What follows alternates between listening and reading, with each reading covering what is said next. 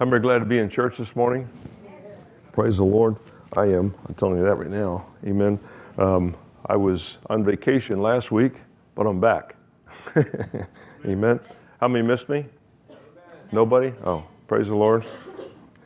And um, I got a message this morning. I was uh, actually I got this while I was on vacation. Even uh, practically, I was on my way home, and um, God gave me the message. He said, and, and, the title of my message this morning is "The Measured Life." I've seen this over and over in the, in the Bible, but God just kept bringing it back to me and uh, for to share uh, as a message. And I want to start this morning in Mark chapter four. This is a um, this is the the parable that Jesus taught. Matter of fact, he was talking about the sower and the seed, but he also after he got done with the parable in Mark chapter four, his disciples wanted to talk to him about the parable and give it some explanation. Jesus said, if you cannot understand this parable, how can you understand all the other parables? So, this one particular parable that Jesus was talking about is key. And he talks about the sower and the seed. He talks about how the, uh, the, uh, the, the seed that goes forth is, is the word of God. But it, what the ground it falls on determines its harvest, determines its outcome. In other words, then Jesus is teaching like this. So he's saying, well, some seed falls on stony ground takes no root, and so on and so forth. When tribulation, trial and tribulation come for the word's sake, how many know trial and tribulations uh, come at us for the word's sake, not just for our sake, but for the word's sake um, uh, when we're in the word. And he goes on, he describes the soil. Finally, he comes to the good soil to where when the seed is received into the soil, how many know the life is in the seed? But when the seed is planted, it's the soil that releases the life that's in that seed. Uh, but until the seed is planted, there is no life for the seed. So he goes on, he's explaining this, but he says something here that I want to uh, dial in this morning. It's also, uh, I see the same phrase used in Luke and I see the same phrase used in Matthew. Uh, but it says this in, Luke, in, in Mark chapter 4 and verse 24, he said unto them, he says, Take heed what you hear. In other words, take, he was talking about Ken coming off the sowing of the word, and the word goes forth. That's hearing the word. Some hear the word, some uh, uh, are good ground, some's not, not so good ground. And he goes on, so he was talking about hearing the word. But he says this he said, with the same measure you use, I'm reading out of the New King James, with the same measure you use, it will be measured to you, and to you who hear, more will be given. And I thought, he said, wait a minute, the, the measure that you use, that I use, the measure that we use, uh, Jesus is saying determines the, how the Father is going to bless us or the increase that we're going to get. I, I thought, well, okay, let me, let me drop down to Luke. This is the, it's funny. Um, Christian did the offering this morning, and he used the same scripture that I have here, Luke, uh, uh, Luke 6:38, and uh, but it says it says this, and we read this over. This is an offering uh, uh, um, scripture, but it says it says, "Given it shall be given unto you, good measure, pressed down, shaken together, and running over." And Jesus is saying this, it will be put into your bosom. Now, we don't understand that's kind of an old language, but bosom is what they used to do, is they had an apron. And when they went out into the collect the harvest, they would pick up the apron, that was called the bosom, and they would put into the, uh, the bosom for the harvest. Then they would go over to the other place where they uh, contained or whatever they collected, and they would dump that in and go back into the field. So the bosom was actually coming directly from the tree or from the harvest into that particular apron, and that was called a bosom. And he says, he says, he says, uh, he says, for the it will be put into your bosom. He said, now look, here he goes again. For with the same measure that you use it, it will be measured back to you again. In other words, with the same measure that you put forth, you put forth, God measures back what He gives and fills, fills up your apron or fills up your bosom. So here it is. And now the third scripture is, is Matt, uh, Matthew chapter 7, verse 2. He says, For with this judgment you shall judge, uh, uh, you will be judged. Now he's talking about judgment now and how we judge others and how we speak forth. He said, For the same measure that you use, it'll be measured back to you again. Over and over, Jesus is using the same phrase. The measurement that we put forward is the same measurement that we get back. Amen? And now, not to confuse things, but I was reading in John this morning and it talks about that Jesus was given the Spirit of God without measure. So all the fullness that we have is through Christ. And Jesus himself is saying that when we bring a measure, bring whatever portion we bring forth, God begins to fill that up. And that measure, and, and so, so what actually sets the blessing coming back. Now, of course, what he does, he said it'll be pressed down, shaken together, and running over. So God has a bigger portion, but he's still gauging what we're willing to give him. I was sharing with the leaders in the war room, and I said, it's like if, okay, you come to God with a quarter cup measuring cup. Okay, then he takes a full cup and pours it, pours it into the measuring cup, so it's filled up and it overflows. You get the picture? But what if you came to him with a bucket? Well, God's going to take and fill that bucket. So if we got a if we got a measuring with just a quarter cup and he fills it with the one cup, it pours over the side. What happens if we come to him with a five gallon bucket? Then he fills that up and that overflows also. But you see the two difference in the portions. Uh, uh, it depends on what we set forth and set before the Lord to fill. So whatever measure you use, I looked up that word measure in the Greek and it says a limited portion, degree, or standard. So what happens is when we serve God, when we give Him uh, what we have to give, that determines our measure or our portion, and that's what bases the blessing in which He blesses us back. Are you here this morning? Amen.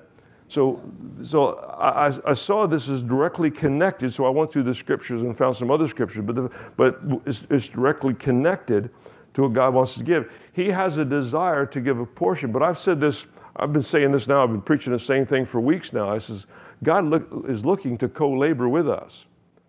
So what happens is in the earth, when we go ahead and set our standard or set our measure forward this morning, God's going to bless you according to that measure.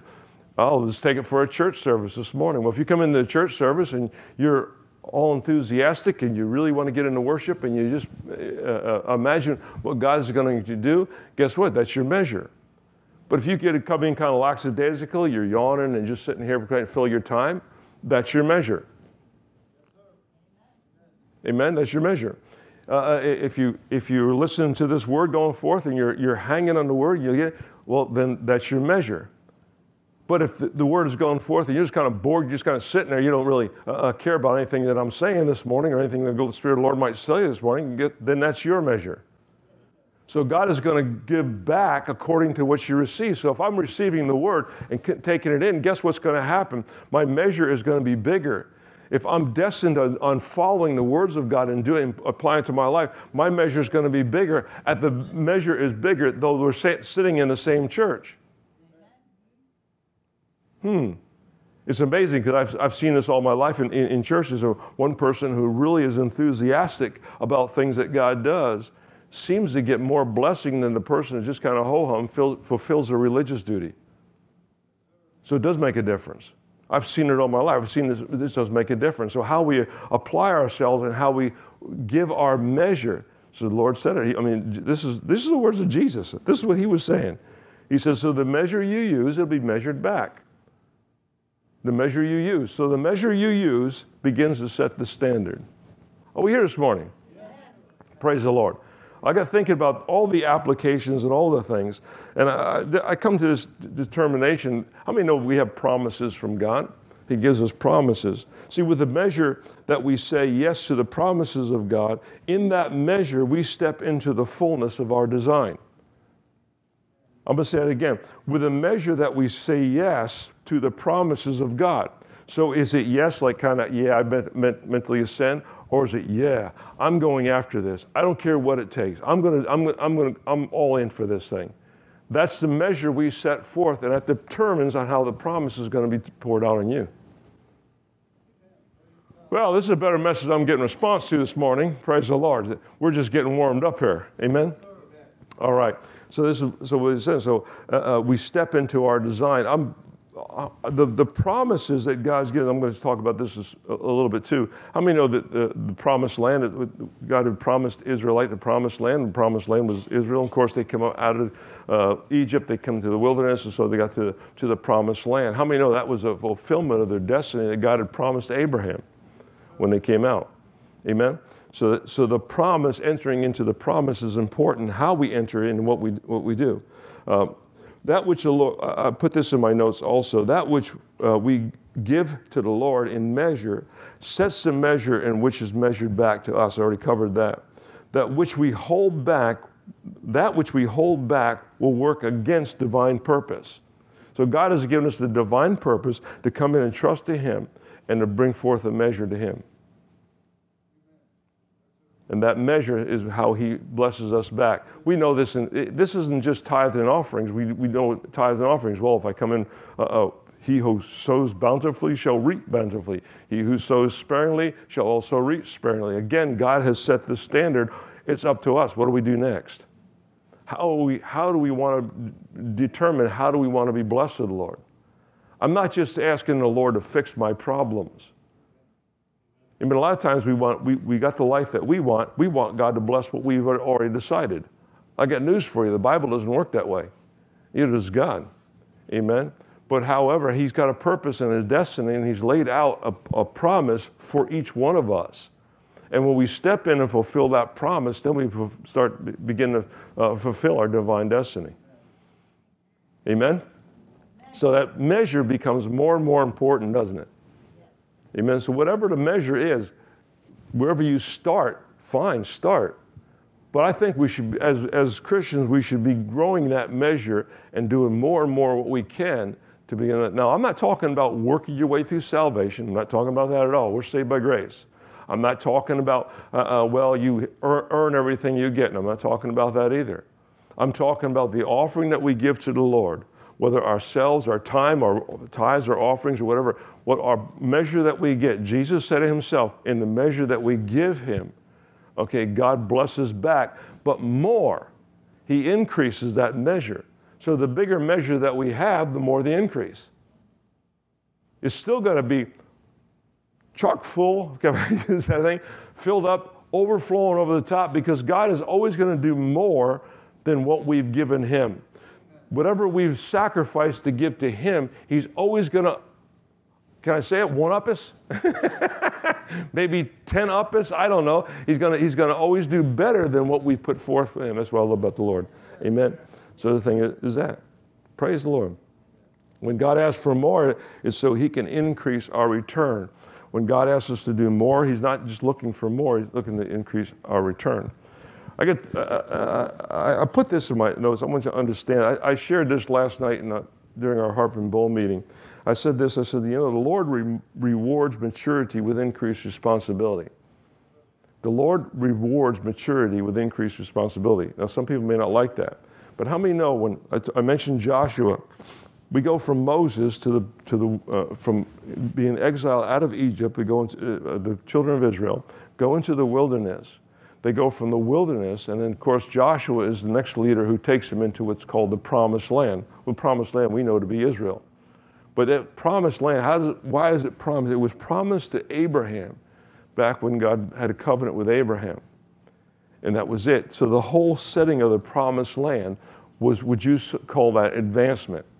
So what God was doing with Israel, he was moving them out of slavery, which is bondage, how many would agree that the Egyptian was bondage? He's moving people out of bondage. First, there's a time in the wilderness, and in the wilderness, God is just dropping manna. He's just, he's just supplying manna.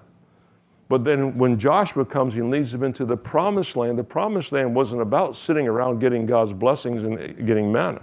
Man, it was, it was, what was it about? It was about tilling the soil. Matter of fact, the, the, the, the Jordan split you remember they each picked up 12 stones out of the bottom of the Jordan.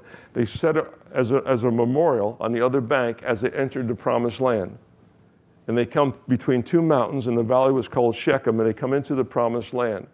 One mountain was Ebal, the other was Gerizim, one was cursings, and one was blessings to remind the people what brought them there. And this was the conditions of the covenant. Now, from that point on, as soon as they went across that Jordan River, as soon as they got onto the other side, guess what happened? The manna stopped. So it looked like, in the natural, it looked like God had forsaken him and God held back a provision. How many's ever been in that situation? But instead, it wasn't. It was actually advancement and maturity. Now they're coming into the promised land to where now God wants to work with them. So now it wasn't about them tilling the ground, it was them tilling the ground, planting the seeds, but it was a supernatural increase that God was going to bring up from their labors. So, maturity, okay, the maturity uh, uh, uh of, of Israel uh, uh give increased responsibility. Now they're responsible for planting their crops and, plant, and seeing the increase of God. So God would work that way in the, in, in the tilling of the soil he, and the blessing of their crops. So what happens, they put their measure forth, the work, the labor, and then God would bring the increase over and above. So instead of just getting a normal crop, uh, you know, 20, 30 bushels an acre or whatever they're planting, now they're, now they're talking 200 bushels an acre because God has supernaturally worked with their works that they were doing. Amen? Amen? So this is how it works. So, what measure are we given to the Lord? I think a measure can be sometimes in our prayer, prayer time. Everybody's ever noticed that God wants to, wants to lay something in your heart? He, he wants you to pray or intercede. And that time we give interceding, guess what? God is taking that and He's bringing back a blessing for us. Amen? I've told our prayer teams lots of times, uh, you may come into a prayer meeting, you may, you may have a need yourself, you may have a physical need. How many times have I had my body under physical attack? But I, instead of praying for myself or having others pray for me, I went and prayed for somebody else. And as I'm praying for somebody else, healing came over my body. Isn't it amazing how that works? That's pressed down, shaken together, and running over.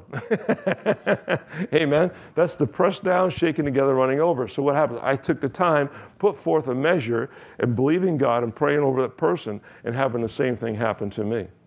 And I used to say this I said, if God can get it through you, He'll get it to you. But if He can't get it through you, there's very seldom He's ever going to get it to you. Why? Because He's looking for that measure. Are we on the same page this morning? Praise the Lord. So I got to look at this. I said, man, the Lord rewards maturity with increased responsibility. In other words, we are designed for work. Don't, don't touch that dial. don't, don't flip to the. Hear me out. We are designed for work. The promised land was not as sitting on the beach, as I told you. It wasn't just sitting around. What's happening, what's happening in our country today is, is people are don't want to work or are not looking for work. But the problem is what they're missing is the fulfillment of our design is found in work. God uses the very work that we do, and this is where, he, where we come forth of our design. Amen? Praise the Lord. I've been in Key West for what, 32 years. We've been preaching the gospel here and doing different things. And I, I've seen several preachers come down here, start works, and then just get discouraged and give up. Why? Because they figured their measure that was going forth, God wasn't blessing it because they weren't seeing the fruits necessarily in their churches. But I, I, went to the Lord. I had the same questions when I came when I came to Key West, and I asked the Lord. He says, "He says your fruits go beyond." He said the borders of Key West. And it was amazing because basically it was it was several years ago, but um, I had an opportunity to go to the mission field so I was asked the church here, would you send me, would you, would you plant me into the, uh, send me out into the mission field and release me as an offering to these other nations? And, and I used to come home, I felt kind of bad because I'd come home, I'd, I'd go several places. We'd go to uh, Chile, Guatemala, I mean, I've been to uh, West Africa, uh, um, you know, Ghana, uh, Ivory Coast, different places like that. And every, every time I come home, the church would just prosper. so I got to think, I said, well, maybe the church does better if I stay away. My wife says, no, that's not it at all. But in sowing this, giving our portion, what happened? But instead of just looking at Key West as our ministry, I began to look at the world as our ministry. And the more I looked at the world, the more God was able to bless and put the portion back here. And so, so I would go to the mission field, and man, God would just fill up our cup. I mean, every which way, uh, uh, financially, you, you, name it. Uh, peace, uh, miracles would happen. I mean, different things would happen here. I would go in the mission field and we experienced miracles all the time. And we, we were traveling around and do, laid hands on people, and I, I'd be thinking about home. I wonder how things are going at home. And God says, You have to leave it to me. Trust that I'm, that I'm, that I'm there, that I'm with uh, at home. He said, This is your measure. This is what you've given. You've given what you can do. This is what you're doing. He said, Now, he said, I'm giving my measure back because of that measure. So, because of the release of going to the foreign nations, God began to pour the thing back in here, and that's how it works. It wasn't just about money, because I know we got this down in some of the prosperity ministers. They'll always talk about money. It's not just about money, it's about our life. God is, doesn't need your money. He walks on streets of gold. How rich is he? He got gates that make made out of pearl. How big was that oyster? Amen. That's another thing. The gates of heaven are pearl gates, right? Is what the Bible says? Guess how do you get a pearl? Pearls are, are produced through irritation. They can manufacture pearls in an oyster. They just take and put a little, a little pebble or something there to give that oyster irritation, and it will form a pearl around that irritation. So gates of pearls are formed by irritation. I just don't want to be that one forming the gates for him. Praise the Lord. Amen. But it absolutely works. We've seen this over and over again. But many people will get discouraged in starting ministries in Key West simply because it isn't, they're not seeing the, the flocks, they're not seeing the groups. God showed me a long time ago. He says, He says, He says, You're putting forth your measures, I'm putting forth my measure. He says, You would not, because you don't see what you think and you're seeing, he said, but it's happening. Amen. I mean, no, God looks at a city, it's not just about how many people he can get out on Sunday morning. When he looks at a city, he's looking at the principalities and powers and rulers of darkness who will stand against him and, and proclaim his gospel. Amen. And we've been challenged over the years to do that here in Key West, just to stand and believe, pray for a city, come against the principalities and powers of darkness, and, let, and just let God's light shine. It doesn't take much light. Only a little light can dispel a lot of darkness. Are we here this morning? All right, praise the Lord. So the fulfillment of our design is found in work. It really is. Amen? Our future uh, is designed by promises, just like Israel. God says, okay, here's the promised land. I'm going to release you into the promised land. This is what it is. Oh, guess what? By the way, by the time you get to the promised land, you're going to do some warfare. So you're going to cross the River Jordan, and the first thing you're going to do is come to Jericho. And what happens to Jericho? You're going to have to take that city. And he said, when you take that city, don't take anything out of the city. You're going to win the war. I'm going to see to it that you win the battle, but you're not entitled to the spoils. The spoils, God says, are mine. So what was he doing?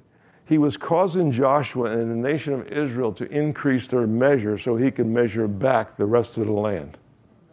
Jericho became this one city that they took. It seemed to be impossible. Isn't it amazing? Everything God wants us to do seems impossible. We're praying, praying, praying. God, we need strength for the battle. How many's ever prayed that prayer? God, I just need strength for the battle. At the same time, we're praying, God, I need strength for the battle. He's saying, You're going to get your strength in the battle. Praise the Lord. That went better the first time I preached that in the war room. Hallelujah. Amen. But that's the truth. Joshua didn't know what he was. He went to Jericho and he said, Okay, Lord, what do I do? Joshua fought battles before, but he didn't rely on what he knew.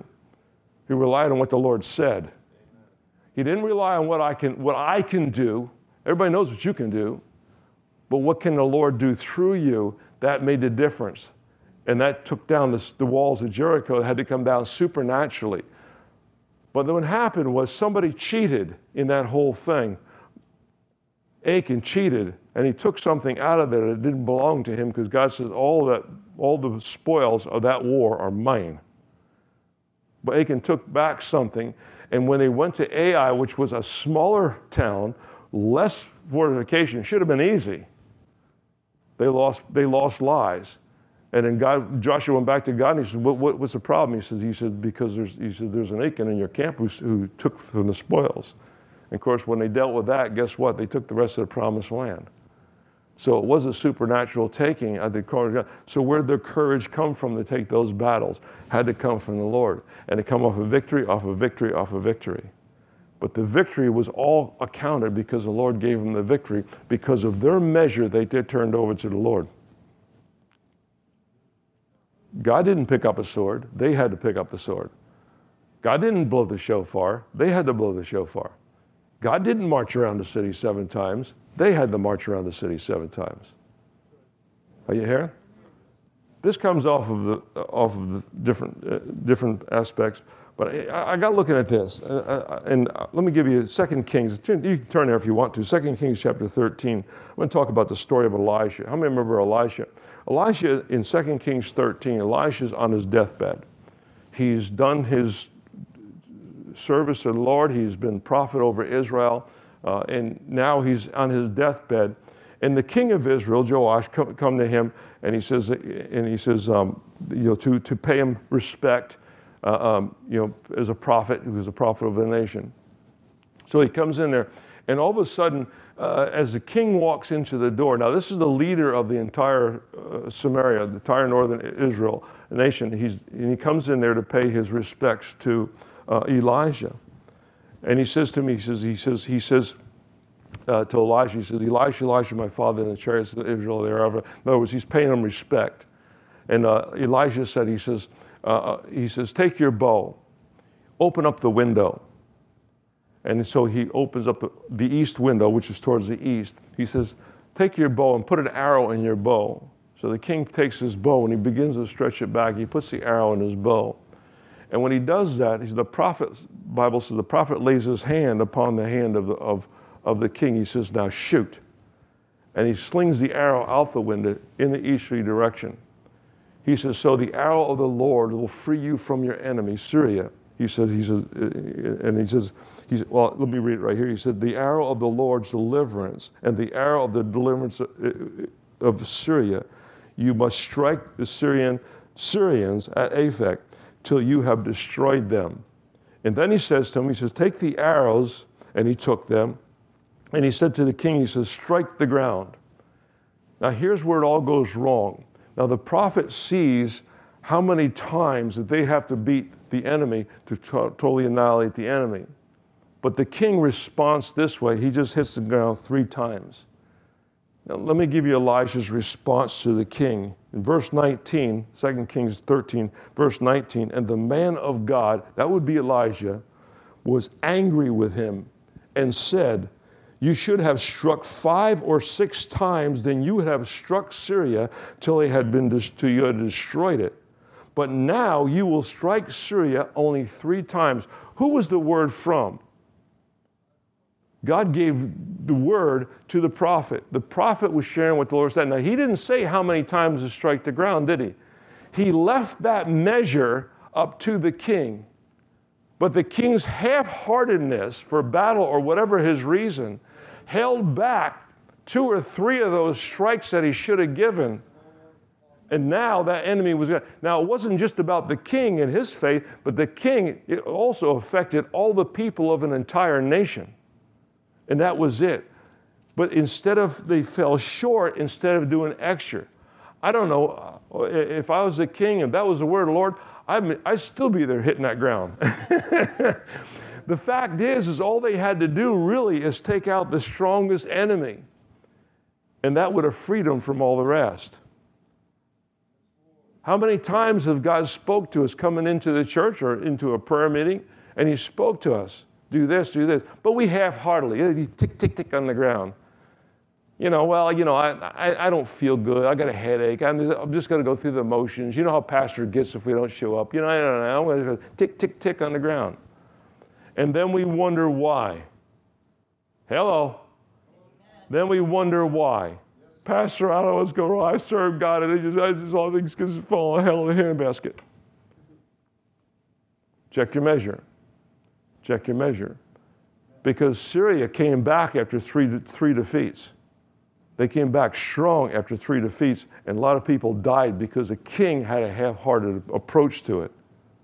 I like what I heard one preacher say one time. He said, when a pastor gets in a pulpit, he said, what it means, he said, when we bring a message, he said, we never know how it's going to affect a person. Of course, now with on live stream, we're, we're, we're preaching all over the world. Never know how a person is going to pick up that message and how it's going to minister to them. He said, We deal with life and death issues every time we get in the pulpit. I heard that. That impacted me. This was years ago. Impacted me. We deal with life and death issues, yeah, eternal life and death issues because one word from a preacher got me into the kingdom. Where would I have been without it? So one word can make a change. So you can see the prophet now. He, the prophet's seeing how this is supposed to pan out, and the and the king falls one one falls two or three short from what God wanted. So he didn't destroy the enemy. He won three battles but then he had the problem left to the next king, to the next king, to the next king. Well, you go to Israel today, Syria is still a problem. Amen? But that God was given an opportunity. But because he approached the things of God half heartedly, with no respect to, to what God was saying, he had a respect for the prophet, but he seemed to have a lack of respect when it came to the word of the prophet and trusting him in it. I say lack of respect, I mean, what happens is God gives us his word, and then we don't follow it. We almost call him a liar, don't we? But, but the, the fact is, he held one short. So what happens is we come into a prayer meeting, we come into a, a, a where we get this. So I like prayer meetings because basically in this church we all pray. We all get, we all get the opportunity to pray, let me put it that way. Amen. We all get an opportunity. So we all come with a measure.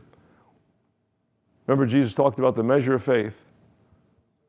Amen. He said, if you have the faith the size of a grain of mustard seed, he says, you can say unto this mountain, be thou removed. Mountains are not talking about, are, are allegory for principalities and powers in darkness. In other words, authorities. A mountain is a, is, is a type of authority. He said, but if you have the faith the size of a grain of mustard seed, he says, you can say unto that mountain, get, get out, be removed, and it will obey you. Well, the mustard seed in a seed form doesn't do that, but when we plant it in the ground and release the life that's in that seed, this is what Jesus was saying if we hear, we're going to hear the Word of God. We're not alive because we are breathing, we're alive because He speaks. Remember what, what Jesus told Satan? Man shall not live by bread alone, but every word that proceeds out of the mouth of God. We're alive because Jesus speaks. Well, let's get that uh, straightened out right there. Praise the Lord. So, that seed, once that seed is planted, which Jesus is referring to words, when that word is planted in a good soil, when we hear the messages and we begin to listen to that message and it be, takes root in our hearts, then it begins to change our life. And guess what? Now we come forth with a larger measure, don't we? And that larger measure is what we're looking for. Because that larger measure of abundance also leads to another sowing of a measure. Now we see this happen. What happens? All of a sudden, our measure got bigger because we, hey, listen, I remember the last time I did this, came with this measure. Now, no, I'm getting, I'm going to bet a whole acre field to him, and watch what he does to pour out, and it gets bigger and bigger and bigger. Amen. So basically, we're determining the effect of God upon our life, in a sense. Amen. Like I said, now you're saved, you're saved. I'm not talking about salvation, but we're talking what we give back to the Lord. The Lord used this in three categories. When we judge things, when we give of something and what we hear. So those are the three categories that Jesus uses. Those are all put forth in a measure. Salvation, you have salvation. You don't get, you don't get a little bit, you don't get a little bit saved. Just like a woman don't get a little bit pregnant. Hello. Huh? Did a woman ever go to the doctor and say, Don't worry about it, doc, I'm just a little pregnant? No, you ain't. And in nine months, you're going to find out how much pregnant you are. Well, it's kind of like when God gives us something. Praise the Lord. You know, well, I got a little bit of God. No, you don't. When you have salvation, you either have salvation, you don't have salvation, or you have nothing. Amen. I like how we want to deal out things to, and we, we say, well, I want, I want salvation, but I want that baptism of the Holy Spirit. Oh, so you're going to dictate to God what you need. Your measure went from here to here. Because the baptism of the Holy Spirit, where God says you get power. Matter of fact, it came as a command to the disciples you remain until you receive the power from the Holy Spirit from on high. He, Jesus wouldn't even let them preach, wouldn't let them do anything until they received the power of the Holy Spirit being poured out on the day of Pentecost, Acts chapter 2. Hmm. So I, I learned a long time ago I'm not telling God how I want to be blessed. I'm just going to make sure my measure is up. So when I see things in our ministry, what happens is we, we see things happening, we see things that are kind of cooling down or looking like this. Not me, man. I'm, I'm, I'm, we need a bigger portion here. So I'm looking for something to change so we can get a bigger measuring cup. I'm not going to come to him with some tablespoon. Forget that. I'm looking for some more buckets. I'm going to Home Depot and buy them orange buckets, you know, and say, fill them up. Well, get a wheelbarrow. Fill that up, Lord. Amen? Because I know it's going to overflow no matter what I, what I give them. no matter what portion I give them, I'm going to overflow. So who, why not go for, go for it? Praise the Lord. Amen. So no more tick, tick, tick on the ground. Until, well, I'll tap three times. That ought to be happy. That ought, that ought be sufficient. Well, am I supposed to tithe off the gross or tithe off the net? Remember that old argument? I don't know. How much do you want back? you, you don't have to tithe at all. Your portion is going to tell you which, one, which way it's going to come. So, hey, praise the Lord. Amen. Glory be to God. Hallelujah. Isn't it amazing? The number one thing that I see in the Bible talks about, because this is what affects our measure a lot of times, affects our portion. The number one thing that the Bible talks about is, is fear. How many of you heard that? Uh, number one thing is fear. Fear, anxiety interferes with the ability to hear God. That's one of, the, one of the reasons the enemy likes to use it for an attack. We are designed to hear from God, but when fear comes in, it brings with it all the other voices that interfere with us hearing the one thing God says to us. Fear just shuts down. How many know I'm talking about? Numbers chapter 13. I'll give you this scripture. Numbers chapter 13. Moses comes up to to a place and he sends, takes 12 spies. 12 spies means a representative from each of the tribes of Israel. Do you remember that? I remember the 12 spies that Moses sent out. So he sends out the 12 spies. He said, okay, you spy out the land. In other words, you check out the land that we're going to inherit. So what happened was they went out, all 12 saw the same thing. All 12 went with the anticipation of getting what God had for them. Did they or did they not? I mean, they were sick of the wilderness. Okay, they, they were ready. Let's get out of this wilderness. We're going around the same mountain over and over again, and I'm tired of eating manna. Let's get something different. So they all went with an anticipation, but not all of them came back with the same report. They all saw the same thing, but the, the, the difference was in the report. How many know what they're talking about?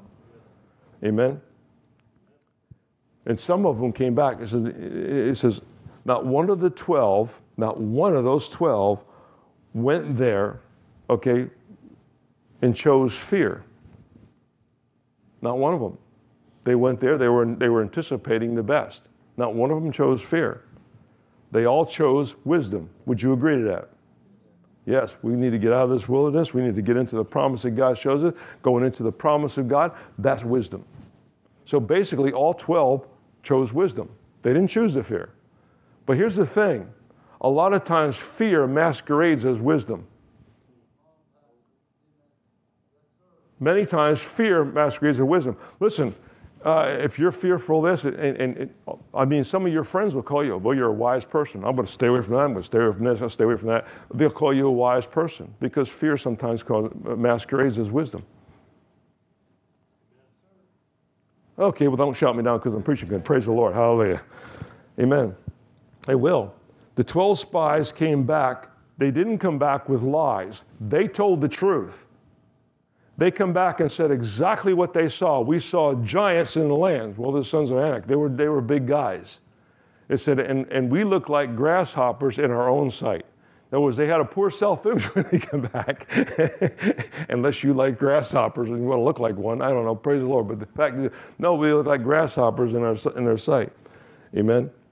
But every one of them went out thinking they were operating in wisdom. Matter of fact, when they came back, the 10 said, they said, no, we, we can't take this land. No, that's too big. We don't, we thought they were operating in wisdom to protect themselves. They didn't see fear, they saw wisdom. But Joshua and Caleb look at it from a different angle. Now, they saw the same giants, they saw the same land, they went to the same place. But what they saw, they saw the goodness out of the land. The, the, the grapes that they had to haul back and, and, and, and different things like that. They saw all the goodness of the land. They saw the giants too, but they said, you know what? This is a setup. God's going to give us this land. We don't care how big the giants are. And they chose to look at the promise, that was their portion. But because the 12 outnumbered them, the 12 outnumbered the, they went with the fear and walked away from the promised land for another generation. And Joshua finally, Joshua and Caleb finally did take that promised land, but they had to wait for all the other ones to die off. Can you imagine that? Waiting for all the doubt and belief to die off before you can take a hold of the promise. I would have been tempted to go it alone. but that wouldn't have worked either, praise the Lord, because they all had to go. Amen? We feed our hearts on just facts sometimes in different circumstances. We feed our hearts on just facts. We react in fear and never recognize it as fear. We'll think it's wisdom. Amen? Because God sometimes isn't factual. Amen? If I live cautiously, my friends will call me wise, but you won't move many mountains. I heard another preacher say that. That's not my quote, but I heard another preacher say, I thought that was pretty good. Yeah, that's right. You can live, listen to your friends, but how many mountains are you moving? Praise the Lord. Amen. Joshua and Caleb got up and they brought a word. Listen to this. And this is, I'm going to kind of close out with this, but listen to this. Joshua and Caleb bring a word of the Lord to a nation. They were prophesying the word of the Lord. This is in Numbers 14 9. But they brought, and he said, and they said this. They said, only do not rebel against the Lord. Now they're trying to convince the people from all these other 10 spies that it's okay, God is with us. But they made this statement do not rebel against the Lord, nor fear the people of the land. Do not rebel against the Lord. In other words, Joshua and Caleb said, by not entering the promise, we're in rebellion against God.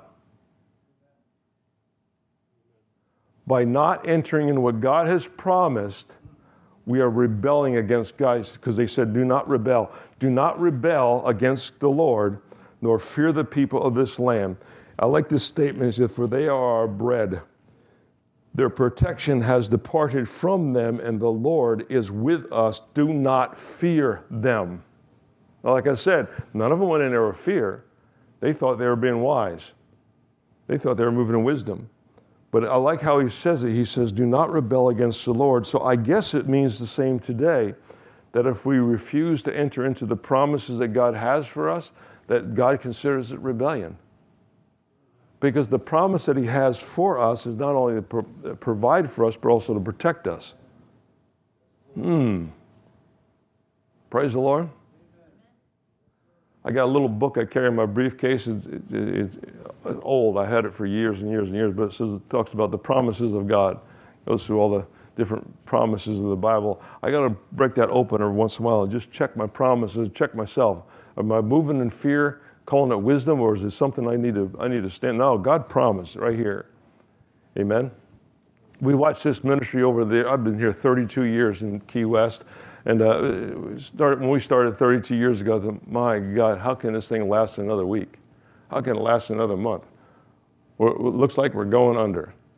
Nope, I choose the promises of God and we stand in the name of Jesus.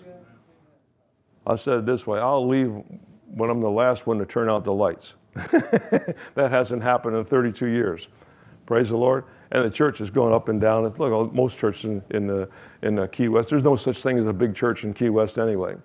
Uh, never has been. Praise the Lord. Uh, uh but the fact is, I know one thing God has you standing for a reason. He has put you in a place for a reason. Ours is not to question the reason, ours is just to do what God has told us to do.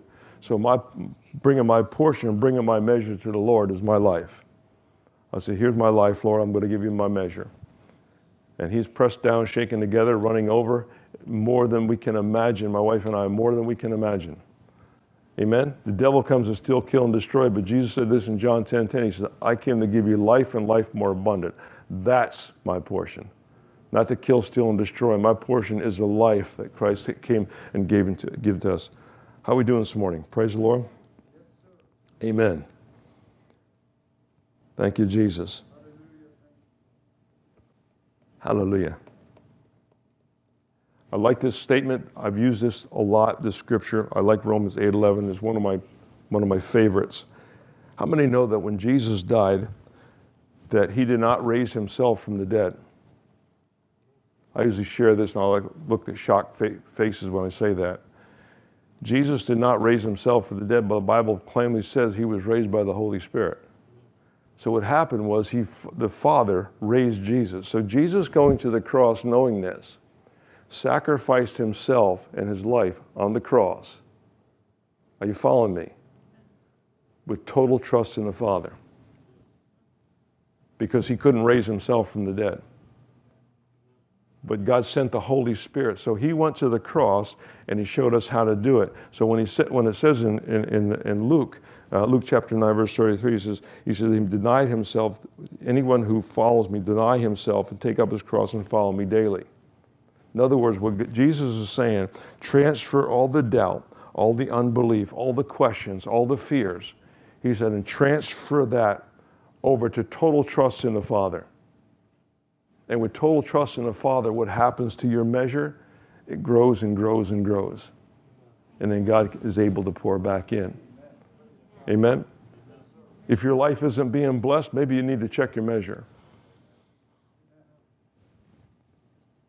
I check mine all the time because we can shrink our measure overnight. Are we here? Praise the Lord. Amen. The cross becomes our portion of trust. Jesus did not command us to make converts, He commanded us to make disciples. Here's the thing a disciple is one who follows after knowledge or learns. So if we stop learning, are we still His disciples? If we stop seeking after knowledge, we're trying to grow, are we still His disciples? That's the question. That, I'll end with that question this morning. Amen. How many got something out of the message? Praise the Lord. One more thing. I, this has been bugging me all week, but Romans chapter 2, verse 4, you can just jot this down if you want to. This is why we do what we do. The goodness of God leads, leads you to repentance. Fire and brimstone preaching and preaching hell is not plan A, it's always plan B. Plan A of God is preaching the goodness of Christ that leads to repentance. So by showing forth the goodness of Christ and showing forth the goodness of Christ, we'll lead others to the Lord. Are you here this morning? How many got something out of the word? Well, if you did, it's not my fault. If you didn't, I should say, it's not my fault. Praise the Lord. Let's go ahead and pray. Father, I thank you in the name of Jesus for the word that going forth this morning. I pray that it is taken and received on good, fertile ground, Father, in the name of Jesus, that will produce a harvest. I pray for the harvest, Lord, in this, in this season. Lord, I thank you, Father God, for, you, for placing us here in Key West, strategically placing us, Father God, to do your work and do your bidding. I give you glory for that. I thank you for it in the name of Jesus. But Lord, we also thank you for all the people that help us do that. This is not a one man show, this is not a one, one thing, but we need people, Father God, to help us carry out the plan. And Lord, we bring it. We're living in a time and a season, Father, we see the harvest is ripe right now. In the name of Jesus, we're praying, Father God, send us some harvest workers because we're about to kick it in high gear, more so than we have been. And we thank you, Father, you make all things possible. Help us this morning, Lord, in the name of Jesus, to begin to increase our measure. Increase our measure this morning, Father God, so we can anticipate our measure, anticipate the filling pressed down, shaken together, and running over from the blessings of heaven in the name of Jesus to increase our measure even more. Father, we thank you because you're the God that does not run out of blessing. You're the God that does not run out of resources. You're the God that does not run out of anything. We thank you, Lord. You're more than enough. We give you praise for it. We thank you, Father God, for fulfillment of everything that we need. I pray now in the name of Jesus, Lord, that people will rise up and see the value of work in the name of Jesus and not get weary of well doing. And Lord, not put work before, before the Lord either, because that shrinks our measure also. But Father, I thank you in the name of Jesus that we see the value of work, because in that value of work, it begins to open up our, plan, our purpose and our destiny and the thing you've called us to do. It helps us to discover. Father, we thank you in the name of Jesus. I thank you again for all the ministry of helps here and all of you work for us here. I was, Diane and I were able to go on vacation last week, Lord, without a worry or a care, and the church was perfectly taken care of. And I thank you for it, Father, in the name of Jesus, and we give you praise. And everybody in Covenant Word Church said, Amen. Hallelujah.